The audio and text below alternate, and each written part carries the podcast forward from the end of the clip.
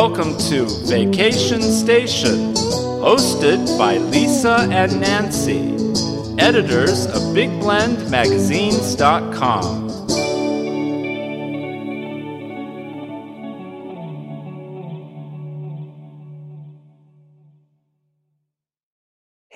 Everybody. Welcome to Big Blend Radio's second Friday food, wine, and travel show with the International Food, Wine, and Travel Writers Association. We call them IFTWA. It's a lot easier to say than International Food, Wine, Travel Writers Association. I said it twice, I get a star.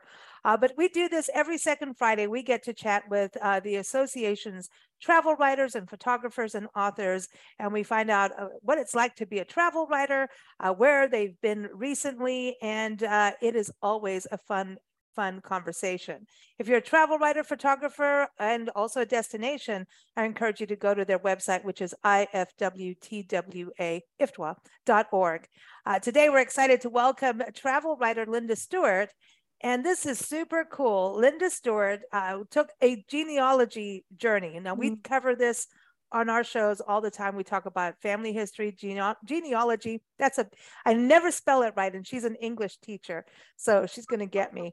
Um, but genealogy like it, there's a thing about going to a place where your ancestors mm-hmm. have been and she did this with some of her family members and went to scandinavia and we're going to hear all about it today. So welcome linda how are you? Oh fine thank you and i'm really excited to share my journey with you I know we've been talking what yeah. since July about this when you were planning wow. it. Well, I actually uh, we planned it three years ago, and then COVID happened, and so we had to keep mm. postponing. But it finally became reality last August. Wow, wow! So all that planning. So during COVID, did you? Are you like once you get into that rabbit hole because genealogy is a rabbit hole. Mm. Once you get started, like especially during COVID, did you kind of I mean, were you up at three in the morning and not going to bed? Um, not particularly, but probably up oh. until midnight because you do find yourself in a rabbit hole because one idea and hint leads to another, and mm-hmm. you have to check things out. And and if you if you're interested in it, it can become quite a passion. Mm-hmm. And it's it's almost like you're a, a detective because it's like a mystery. Oh, yeah. Very much so. In fact, they do have some uh, true crime detective shows that had uh, genealogy uh, profilers that helped worked on cases. So, um, wow. Yes, very much so. Oh, did you find any in, in any criminals in your? I know we probably have some, uh, but you know, yeah. Um, which is kind of interesting, but we can talk about that later. But that's yeah. fun. You never know. Most of the time, you're going to find, um, and I hate the word average because it's not really average. They're just honest, hardworking people. You know, that's the stock, as my dad always said, the pioneer stock that mm-hmm. that we come from. Every once in a while, you find a very interesting um, ancestor, and I think everyone would because, as it turns out, since your genealogy goes back exponentially, if you mm-hmm. continued without any intermarriage, you would have more people than have ever lived on the earth. So those are kind of interesting finds too, because people do intermarry within um, um, families. It's, it, it's the family okay. circle. That's what I say. It's the it's the game mm. the whole family can play. anyway.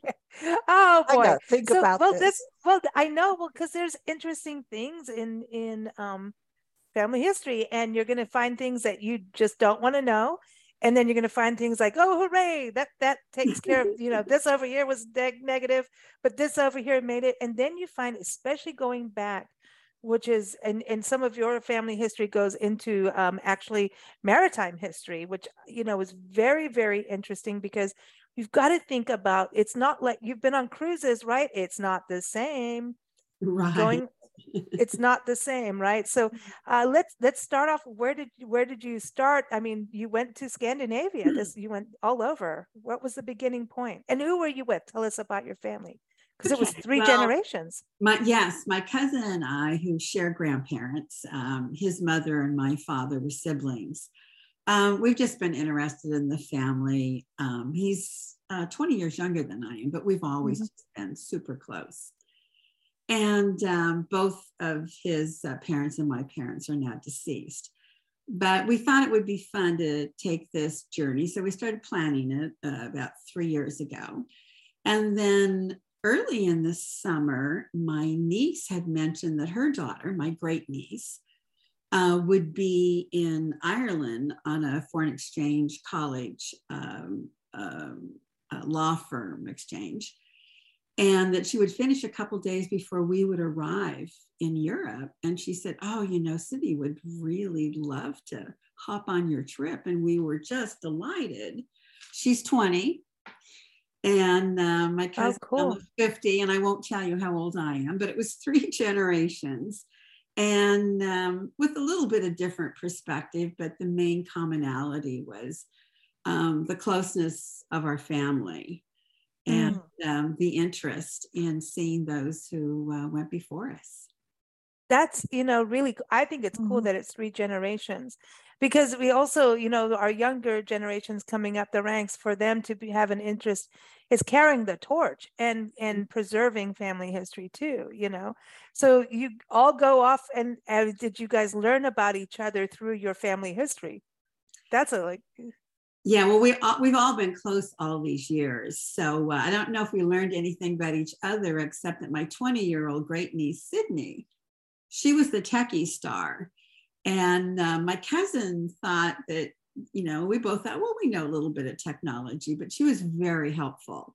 We were in a cemetery and she was Googling on her phone.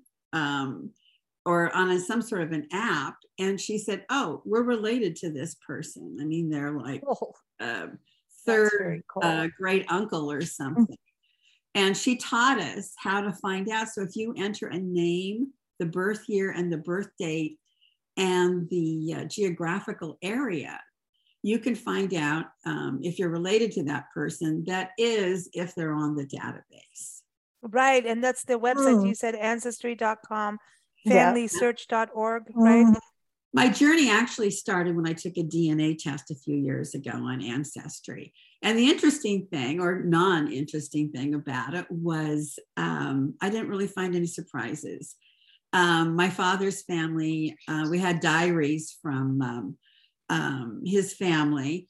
And then my mother's uh, family, they both had a couple of uh, cousins who were um, educators and had summers off. And so they compiled German history and English history. So we had a lot of background. And interestingly, there really were no surprises, except I had um, Swedish, a fairly good percentage of Swedish, which I didn't understand until mm. uh, I started plotting my ancestry. And my I joined the um, ancestry.com, which is a paid service. And then my cousin mm. told me about another service, which I think it might be of interest to people since it's um, uh, complimentary, no fee. It's familysearch.org. And you can just mm-hmm. enter any of your family history. And what's really interesting is you may not have entered anything in the database, but maybe your mother has a cousin who's been doing this for years Mm. Um, the LDS Church has been entering in. Yeah, they're good. Many names mm-hmm. fabulous. Mm. And uh, we used a lot of um, uh, their documents, and my ancestor had, ancestors had had some of that. And um, and then other volunteers and churches and people who are interested. This database keeps growing every day. So every day, mm. and newspapers That's interesting. Too. We, we started to find some of our family history in old newspapers coming up in just Google searches. And we're like, oh my gosh, there's so and so. Oh, I didn't know he did that. Yeah. And that Ooh. is our side of the family. I yeah, mean, we we we have some crazy family history, and I I know we wanted to do you know more before you came on, but the actual dates and everything are in our storage unit. We travel full time, so it's always a little difficult to have exact dates, but um, you know, it's it one thing leads to another and you start finding out that there's this web of family across the country we for some weird reason our travels have had us circling back to certain places over and over again and then we find out that we have ancestors there or mm-hmm. actual fam relatives distant relatives living in those regions. How bizarre is that? Why is that? I think it's, mm. I mean, did you get a feeling when you went in your ancestors' footsteps in these places? I mean, there's a, it's a weird feeling, isn't it? It's like, it is very much. I guess it's, it may be kind of a, um, a DNA deja vu. Yeah. Mm-hmm. You inherit your eye color, your hair color, and so many traits from your ancestors. One wonders if there isn't, there's no scientific proof, but one does wonder if there isn't anything else that you you carry with you. And maybe that explains a lot of people's feeling of uh, deja vu. Mm. Um, one interesting thing is that we uh, arrived in Denmark and everywhere we went had a liquor store.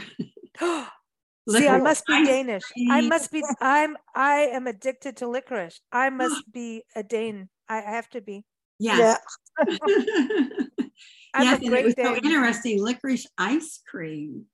Um, it was good. Oh. It was something I could only have two or three bites of, wow. and that was satiating, and and that was fine.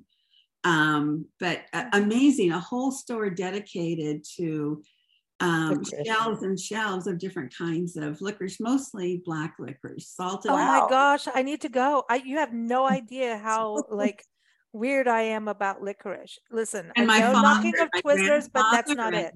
Perhaps that was all uh, handed down. Wow, wow. Some of the best licorice I ever hmm. had was when we lived in England and I'm mm-hmm. just like, this is this is this is this is real part of licorice. me. So yeah, real licorice. And then South Africa, we had licorice too. And and here, the peanut patch in Yuma, Arizona has the best licorice. I'm sorry, but every time they open up, I'm like, you know, we've got to go through. We'll we'll be there next year, but we have to go through and get licorice. I mm-hmm. just it's it's it's it's uh, real licorice as opposed to and I've had licorice. The sweet sweetie. Mm-hmm. Oh, I don't want to say brand names. Um, I've talked to a lot of people and mentioning that a lot of people, oh, we like red licorice, but we don't like that's not licorice. No, that's not, that's licorice. No. no. Yeah, that's and there's salt licorice. licorice. There's salty licorice. Yes, the salty one is. I really like the salty one. Mm. You have soft licorice, hard licorice. We found some licorice, black licorice gummy bears. I got hooked on those. Dude, sorry yeah. but now i'm getting a little excited Uh-oh. now now there's ouzo too you know in mm-hmm. sambuca i'm just saying yes. i know that you well, everybody linda stewart okay is a cocktail lady she she has a column on uh, our, our, friend's website life-uncorked.com and that's the montgomerys uh, sue and tom right yes so they have that and she has the cocktail corner and she entered our craven raven cocktail mm-hmm. contest and we got to taste your cocktail. And that yes. was very cool. So much and she, fun. Yeah that and was, you, we should do it again you won you won you won second place right? Yes, yes. that was second i had to remember there. Yes i remember because you had violet something going on. I'm like somebody yes, got all to violet. Mm, yes that's it. uh, yeah craven raven and so we wanted something dark yeah, and and they're still rocking and rolling. We saw them. We finally got to see them perform last Thanksgiving so cool. weekend. We were, were in Florida, Florida, and we went and I mean mm-hmm. they were mm-hmm. back performing at the very beginning and finally getting to see live music and I had to drag Nancy out of the place they were playing because she's like, I'm staying here all night. I'm like, no, we have to go to, we have to go back. We have to do no. all this stuff. And she's like, no. no, leave me, leave me. They were fantastic. they were an amazing, amazing show. But um, I remember tasting and obviously did well with that. But uh, now Ouzo or Sambuca, would you make a cocktail? We used to make one called the Barman's Belch using. Uh, the Barman's Belch. Barman's Belch. Yeah. Oh. So we I think we were taking sambuca and Kahlua and vodka and mixing it together. And wow. that's in South yeah, Africa. Something like that. And there was chocolate in there somewhere. Because we used to have in South Africa a liqueur called yeah, Nacht South Music. Africa. Night night is like it's like Godiva. Um, oh, night music like uh, Mozart. Nacht music. Little yeah. night music, yeah. Yeah. so that's a liqueur in South Africa. So I think part of everything that you're talking about is connected to South Africa because we also had a lot of Scandinavian and Dutch oh, people, yeah. right? Holland, Dutch, all the Dutch. Um, now you're in Southern California, right? So have you been to the Carlsbad Bakery, the Danish bakery in Carlsbad and Encinitas? Oh, you know, I haven't been that. I've been to Solvang. Oh, well, you got to, um, yeah. Just uh, north of here. Um, on one side, to backtrack just a little, um, you find a lot of aquavit in the Scandinavian countries, which is like a sambuca. It's an anise uh, licorice type. Is it green? No, it's clear. Okay. I and I have tried to experiment with that. And then I think Pernod is also, it's a French licorice one, P-E-R-N-O-D. The thing of it is, is that um, licorice is such a strong flavor. But I yeah, like exactly. licorice and uh, Kahlua. I'm going to have to try that. Yeah, I it, it's I think it was Ouzo or Sambuca. I wish I had that, but I don't know. It was one of those crazy things that we all created one night in South Africa, and then we used to have cocktail contests at the very beginning of our magazine. I mean, 25 years ago, print magazine, and people would send their recipes in, and we'd gather all these prizes. But all the people we knew would come in, and we had a huge tasting party in Encinitas, California, down the road from you. And everybody had to have cabs going home because literally some of the photos, and they're in our storage unit, actual back in the day of actual, you know, photo photos, not like, you know, back in the print mm-hmm. photos, whatever um, matte. It was a matte finish. well, let's do that again. I propose that we do that. Yeah, I, I know. That was called the Big Blender contest. Yes, I that. I love and so that was all whole thing. And at that cocktail, everybody's tasting. We had a, a real master cocktail dude at the rest. It was the at the Rain Tree in Encinitas. I remember mm-hmm. the Rain Tree, and he he made i mean we're talking 25 years ago mm. and he made them all up and we all sat and tasted and literally i have photos of people's heads on the bar because i mean we were tasting it got a little crazy but we did it a few times and it was very popular for everybody mm. just oh, yeah, well I, I think it uh, needs a reboot it sounds fun. When we come out to California, like, let's oh, do it. I like that. I would like to make a drink called the reboot. Oh, wouldn't that be a great cocktail? Kick it off. Yeah, the reboot. You could add some Red Bull to that. yeah, let's have Red some Bull, reboot. some tequila. It's a tequila. I'd like a reboot to go, please. Oh, oh, and if you're gonna have a reboot, you could put it in those glass boot shoes. You know those like glass. Yeah, uh, the cowboy. Those cowboy boot cowboy glasses. Boot. Yeah. Mm-hmm well, then we have to go to Temecula because you guys have cowboy stuff going on there. Yeah. Oh, yeah. That'd be Oh, I feel some experimentation coming up, Lisa. I know. See, I will look, come up with well, Let's remember. Recipe. Let's put that on the docket. okay. yeah. So I, I think you need to make a cocktail that embodies your genealogy journey. See how I'm getting us back on track? Because we did go on a That's rabbit hole. Right. It was yeah. the cocktail rabbit hole. So I think that we mm-hmm. need a genealogy cocktail contest where people yeah. make a drink that tastes based on their genealogy. Uh, dude, Ooh. see what just happened? Yeah. yeah. I'm in. Let's because do it. You got you have one parent here, one parent there. So you look at the countries that their ancestors came from and find out what liqueurs and drinks are popular in those Wines? countries and mix it up.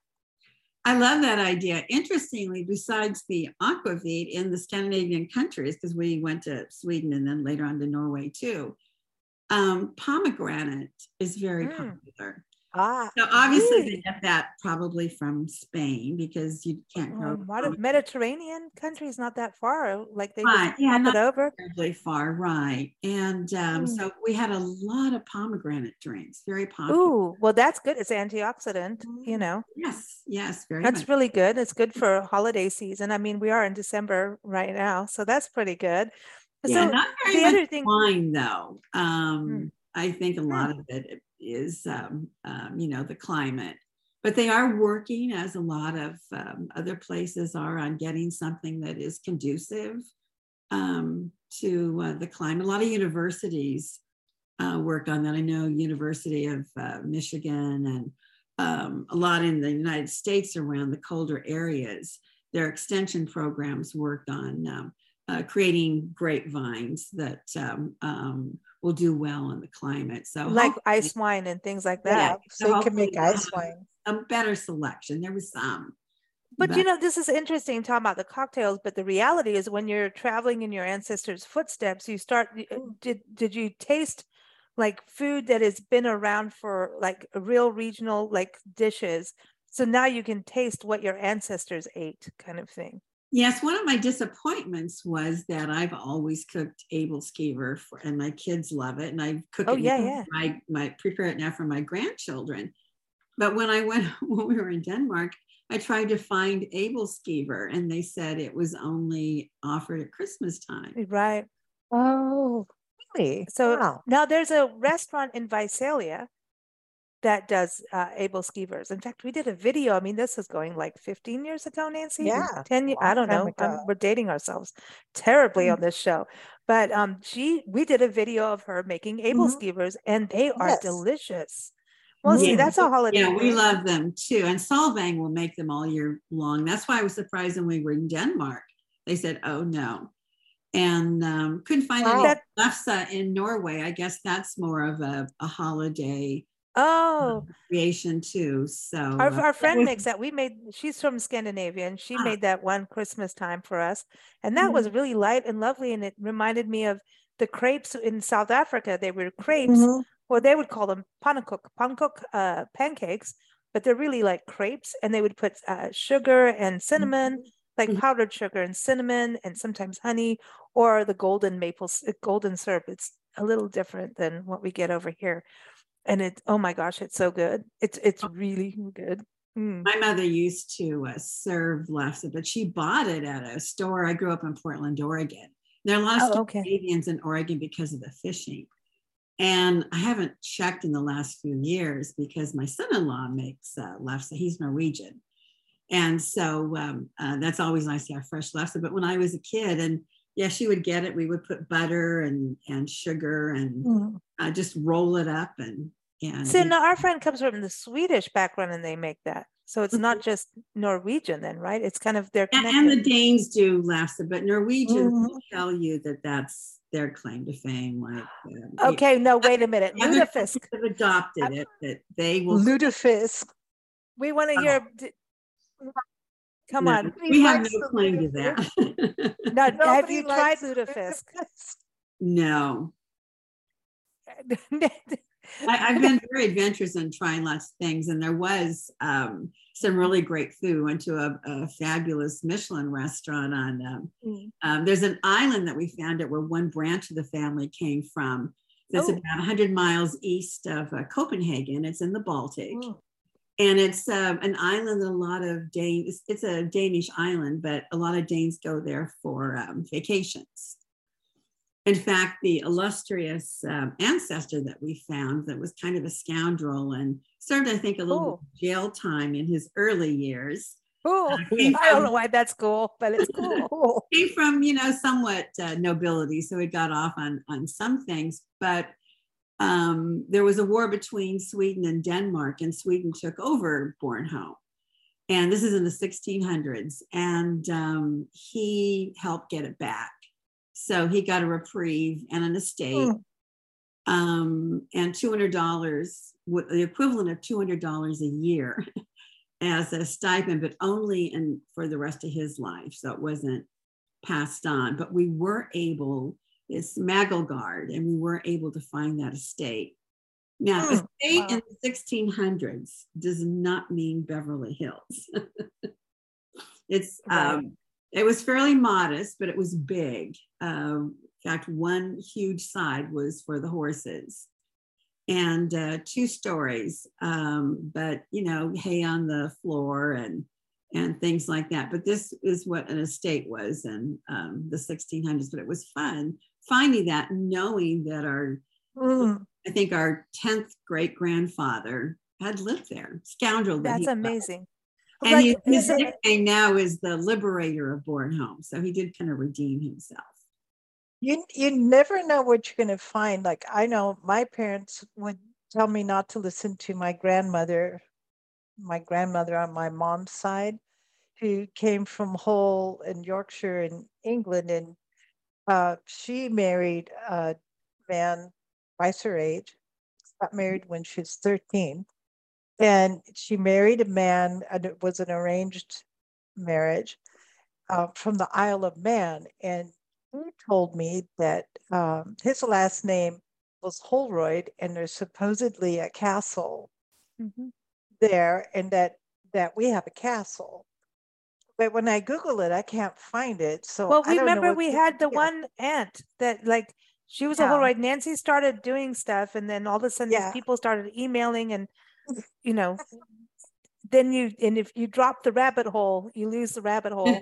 yeah. But she sent photos, and I know it was on one of my computer crashes, but there's yeah. photos, and she said, "Oh, it's no."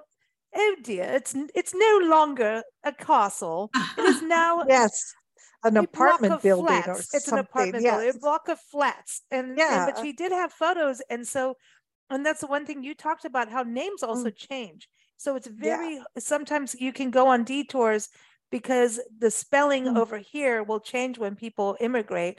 They change right. their names to make it easier mm. for people, or mm-hmm. it also during the Holocaust period and uh, for mm-hmm. many reasons, people will change their names and you know and and now there's a trend for people you know to change their names all the time but just for the heck of it but i first saw an exhibit in the museum of the occult which is no longer hmm. um, functioning the museum of the occult it, i know it's a museum of occult things in san francisco and my family was there in, in as an the exhibit. museum as an exhibit uh, oh because apparently we're a lot we got a lot of witches and, and National Geographic on. did a thing on them too yeah. years ago and we need to go yeah. and find that I know we're we're you know what I there know. are people that help with this and a friend Erin Youngless mm. just started this actually she look her up on the Fiverr thing or whatever it's called you she helps people who do not have time doing genealogy doing genealogy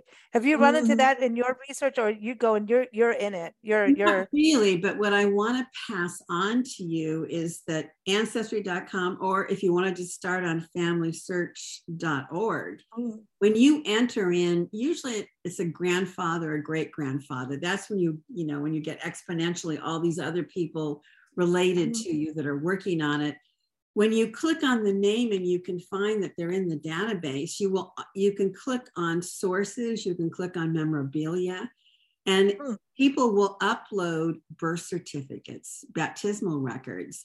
Um, when we a lot of our time was spent in going to churches in Denmark mm-hmm. and a couple in Sweden because those were the ones that had the baptismal records and marriage right. records, and we mm-hmm. knew that they were from that town and that you know we're we're touching the baptismal font that so many relatives at different ones throughout the two countries had been mm-hmm. baptized in and that was and that was very meaningful mm-hmm.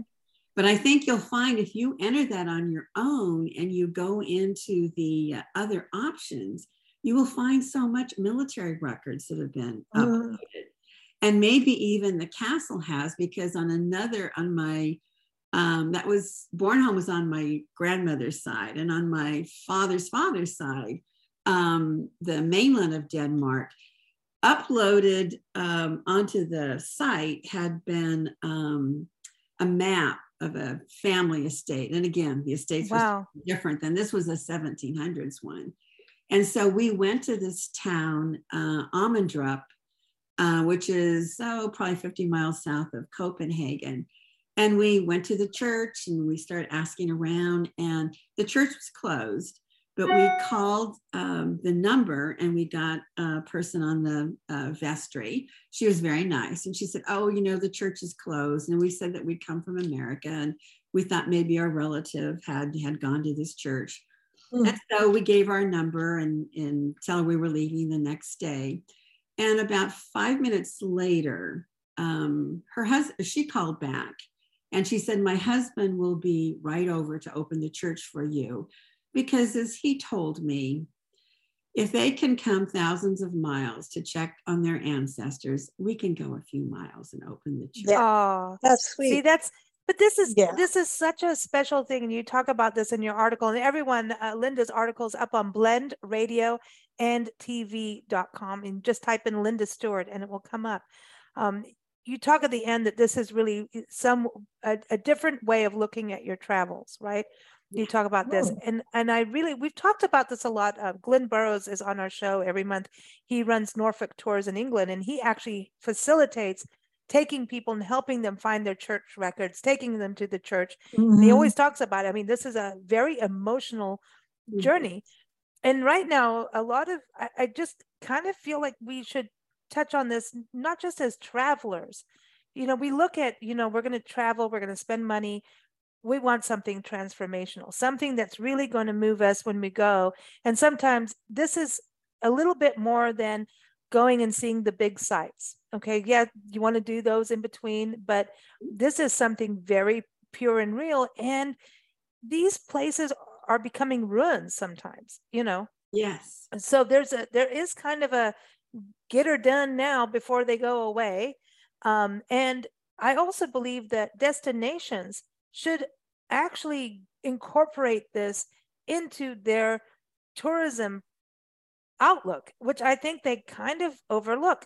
They'll put in churches and things, but they're not looking at it really as people traveling for genealogy. Yet it's huge, mm-hmm. especially in certain areas, especially in ports, mm-hmm. ports, railroad mm-hmm. destination, like places that were hubs of commerce. I mean, there's certain areas that yeah. should really go for it. And you know what I mean? It's like they you go to a hotel and remember back in the day they'd give you a printout in the hotel. Now everything is digital. Here's mm-hmm. the local churches, here's the local AA, and here's your Gideon's Bible, right? It was about you going to church, but it's actually way bigger than that. You know what I mean? I don't okay, now someone's gonna yell at me for saying that, but you know what I mean? It's it right. is.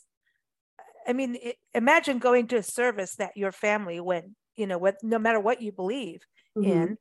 I mean, if I found, you know, somebody, you know, went to this church or even ran the church or was a whatever, a priest or a I would go in there and go into a service and see what it was like for them. That would be cool. Well, I think this is new territory, and I can't emphasize yeah. enough how technology, just within, I would say, certainly within the last 10 years, but even within mm-hmm. the last four or five years, has completely mm-hmm. changed because mm-hmm. You've mm-hmm. yeah. have seen the uh, television show Roots, and there are a oh, lot oh, God, of I love that. shows on now. People are interested, but these people are uploading data. Mm-hmm. And again, every day it changes because there's mm-hmm. more on it, and the more and more See, people who upload. This is addictive. Data. My mm-hmm. my grandfather's cousin and my um, uh, uh, grandmother's cousin on my mother's side they took years compiling genealogy, and they both have books. And I've gone through them to get some ideas on my mother's side because I want to do more genealogy uh, journeys. But I think of the time and effort, and even though I spent hours and hours and hours, all the information was there. I did have to verify. I would say 90 to 95% of the information is accurate, but every once in a while you'll find um, well, this could be their child because they had died before uh, the birth date. So you have to check dates. Again, mm-hmm. this very often. And there was an error on my uh, great great grandmother. She had died, and then my grandfather had remarried her a couple of years later. So it had the the children born of that same couple as being half siblings, which wasn't true. So I corrected that. But little things like that, mostly having to do with dates. So you mm-hmm. do, that's my caveat. You do have to be uh, diligent. Because it's humans documenting it too, yeah. and humans make errors. But, but I would I say the vast yeah. majority um, yeah. is true. You just have to make sure, does this, does this make sense? Uh, was my uncle's name indeed that? And you can go back um, and check on that. And then one more thing I mm-hmm. wanted to add with um, genealogy travel is that, and this is what um, my cousin and my niece were so helpful on for me, was Google Translator. There were mm-hmm. documents, there were church pamphlets, and there were um, documents at this one farm oh. um, that was now a museum that had been in the family. And they have a, a website, but it's all in Danish. But with Google Translator, you take your phone and you scan the mm-hmm. document and it translates it into English. And oh, that's cool. I think that's really huge. And that's the thing too. You know, when you do genealogy, if you're just going and mapping the gene- genealogy, then you and you'll maybe look at a globe or an atlas or Google Maps, right? But it's different if you're planning to go there then it's like now you're getting ingrained. Now this becomes like wow mm-hmm. and and then you have to start learning the names because you're going to go there and you don't want to just get off a train and go where the hell am i? You know what i mean? It's like you i mean we all do that at times you get out of the car get off the train off the plane whatever but at least kind of start to go oh my gosh you know let me check this out look at cemeteries. It becomes kind of your guide it's a guide in a way of travel it's it's very real and I know in tourism we're talking about transformational travel all the time. We're looking at regenerative uh, regenerative travel, and with that, we're giving something back. And I think there's something about genealogy that when you go to a place, you're able to add back into the genealogy part of the connections of what happened with the people in the states from your family being over here. So that's kind of this this this this is, you know, we used to all go to the local pub. They said go to a pub or a church to meet people, right? Mm-hmm. This is kind of that midway where we actually connect with people and you'll find distant relatives too. Did you find any distant relatives while you were out there that you think you're rel- related to? Actually, we living, did. living, um, living. I should my, say. My cousin had a friend in Sweden. Uh, we were um, uh, in um, uh, Stockholm. And so we went to dinner. And so we thought, well, it'll be fun. So um, I think Ancestry does, but Family Search has um, a place where you enter someone's name. And it helps if it's like a grandparent or great grandparent and their birth year, death year, and the ge- geographical place they were born and died. And then you push a button and you say, Are you related? Now, if that's in the database, it comes up. And his friend, we were hmm. all, I think, like 12th cousins, like once removed or something. And what's funny is that um, Susan Montgomery's husband, Todd, he has um, Scottish English heritage.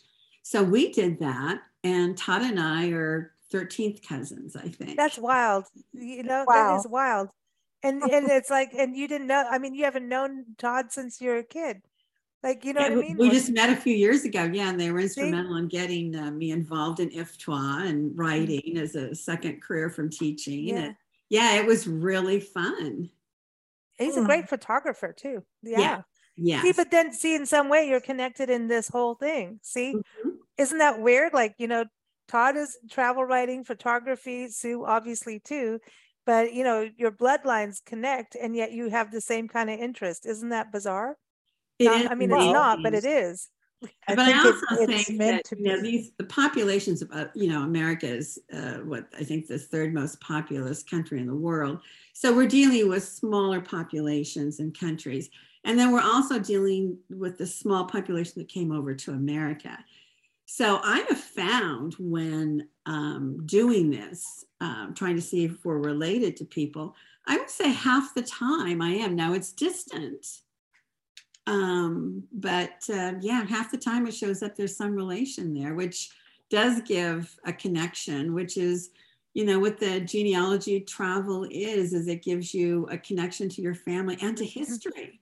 Mm. Everything that's gone before, you are connected to it. You're not just reading about it in a history book. Yeah, it goes beyond the dates. The dates suddenly have meaning, and then you start looking at what were the living conditions what was oh the plague was happening. Oh that's nice. Uh, you know it, it, all of that. And you see how many children people had and how many survived too. Oh so that's a brutal one. Yes. And you see how many wives and husbands but they had we too. really could be related because we've got norwegian viking blood in us. Mm-hmm. yeah i have a little uh, norwegian mainly danish but i think we might like scott uh, todd and i are related on the scottish english side. So i'm thinking we would be related nancy on the um, with uh, Lisa mm. on the English side. That's how I would connect to both of you. Hmm. Who knows? I mean, it's well, we st- we need to do our DNA. We need to do that for Christmas. We keep mm-hmm. saying that, mm-hmm. and then it's hard because we keep traveling. I want to go see the castle, even if it is a, of a of apartment building. Maybe maybe one is open as an Airbnb. maybe yeah. it's open as an Airbnb, or we could go pet sit.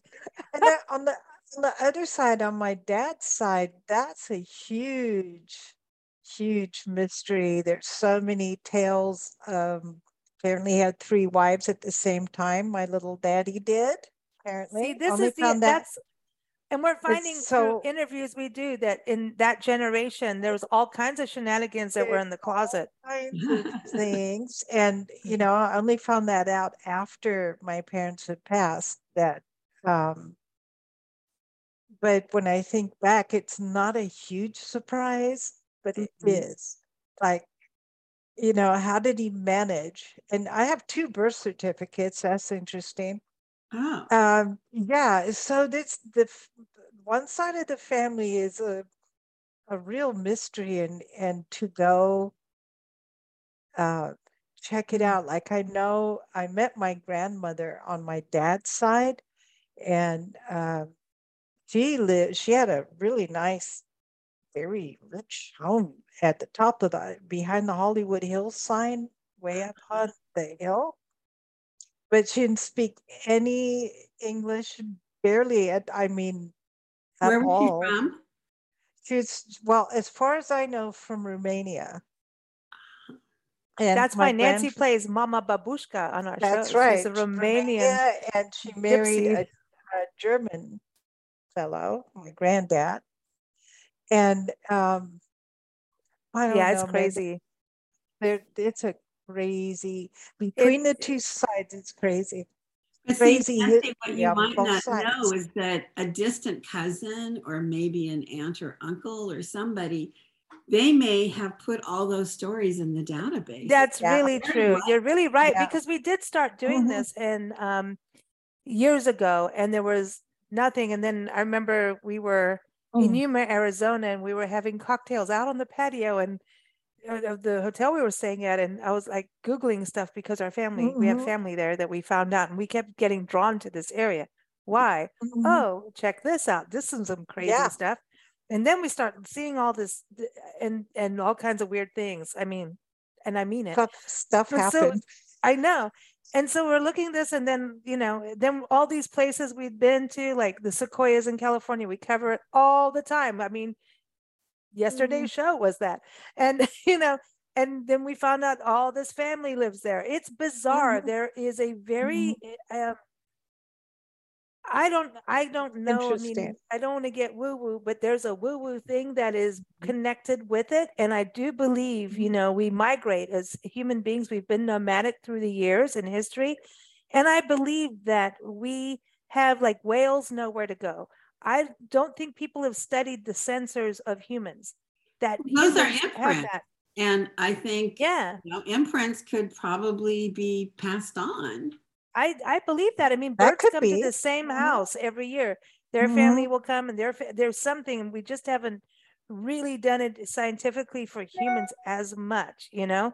So I think you what you're mm-hmm. doing is is fantastic, and I know a lot of people will do it, but you you went you went on a big journey, and mm-hmm. everyone. Uh, I mean, she went, you know, all over. And before mm. you go, I just want to touch on this, and I do want to talk about your history of travel writing too, but you talked about going in these churches and with their, their frescoes and the. Danish, oh. um, you know, culture doing the the ships because we've been to a lot of uh, well, you know, Portland and going up north coast to California.